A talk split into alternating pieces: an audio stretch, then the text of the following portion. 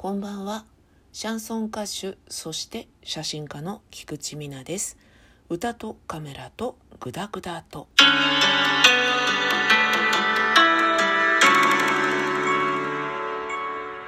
私の初の神奈川県でのライブが近づいてまいりました。ライブ前の配信は今回が最後だと思うんですけど、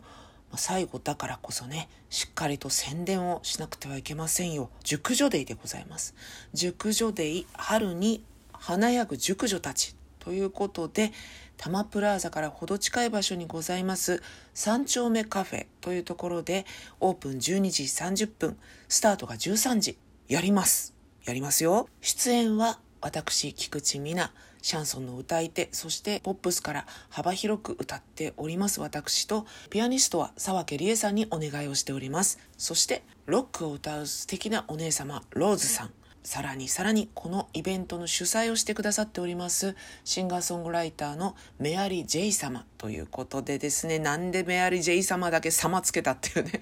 ローズ様メアリー・ジェイ様ローズ・ネキっていうのもあるよね メアリー・ジェイ・ネキね、素敵なネキたちと一緒にですね、え熟女デイ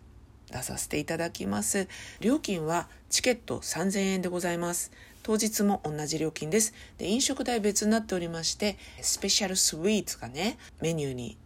出るんですって。シフォンケーキがね、この日特別のメニューとして、えー、あるそうなので、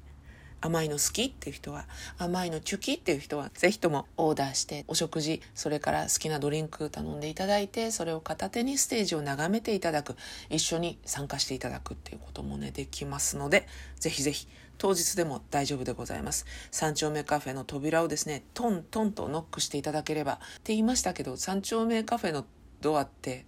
ノック式なのかなって今、私もね、初めて行く会場なんですよ。やっぱ神奈川県はね、千葉県民からしたらね、遠いです。近くはないね。新宿越えたら遠いなーって気してくるもん、私なんて。そんな私が神奈川県まで行きますけれども、ただね、ちょっと行き方調べたんですよ。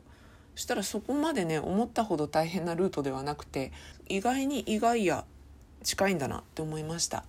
うん、なのでぜひいらしてくださいね。よろしくお願いします。近い遠いで言えばさ、ちょっと雑談なんだけど、下北沢とか結構遠いんですよ。実際にはそこまで遠くないんだと思うんですけど他の場所に比べてねあの同じような距離感のとこにはホイホイと出かけていってると思うんですがなんかね下北沢からの帰り道とかはすっごい遠さを感じるんですね。遠いなって思いながらいつも帰ってきてる。だからちょっとずつ足が遠のいてしまったっていう感じなんですけども多摩プラザ初めて行ってきます。向こうでねお会いできる方がいると非常に嬉しく思いますので是非お見えになってくださいさて今日の本題はちょっと小難しい話題になっちゃうかもしれないうるせえよって 言われてしまうかもしれないそんな話題でございます。えー、政治人の話をね、したいと思うんですよ。これが。いや、でもそんなね、真面目なことじゃないんですけど、皆さん、政治人は一致してますか？何という問いかけ？軽く聞く話って言われそうですけどまあ軽く聞けるぐらいでちょうどいいんだと思うんですけどね。正直言うとね。政治に一致してますかね？私は女性に生まれて異性愛者なんですね。俗に言うストレートって言われるタイプの人間です。ただ女性として何の迷いもなく王道を行ける人かっていうと全然そんなことはなくていますよね。その全く迷いなく生まれた性のまま歩む人考え方も思考も。うん、それでは全然ないんですよ。私はものすごくデコボコしていて女性にものすごく違和感を感じる時と、まあ、フィットしてるかなって思うところが結構デコボコとあるタイプの人間で、まあ、小さい頃から背が高かったんですよ。華奢ってほどでもなかったからいわゆる大きな子だったんですよね。声も低くて顔立ちもつり目系で女性っぽい顔立ちではなかったので規格外だなみたいな雰囲気が自分であってこんな私が例えばすごいファンシーなものを可愛いって言ったりとかみんなと同じようにキャッキャってしてて痛くないのかなとかそういうことを非常に考えてしまう子供でした小さい頃から。だからいろんなことを思ってしまうのかもしれないんですが電車でね小さな子連れの人とかが前に座って子供買ってもらったおもちゃとかで遊んでる時ってあるじゃないですか。例えば女の子が買ってもらったであろう子供用のアクセサリーセットとかお化粧セットみたいな嬉しそうに触ってたり見て見てみたいになんかおもちゃの指輪とかつけてお母さんとかお父さんに見せてたりする姿を見ると不思議な考えに襲われるんですよ。可愛いなとかどっかお出かけしたのかなとかそういうことを最初に思えよって言うんですけどそれは結構二の次に来て私の場合この子は生まれたままの性に迷いがないんだろうなってていうところを最初に思って感慨深く感じちゃうんです。ああなるほどねみたいな。普通そこ最初じゃないでしょって言われるしそんなこと思わないよって言われたこともいっぱいあるんですけどあ性自認にズレがないんだなみたいな。そんなことを思って感慨深くなっちゃうんですね。自分もねそういうアクセサリーとかものすごく好きだったし子供の頃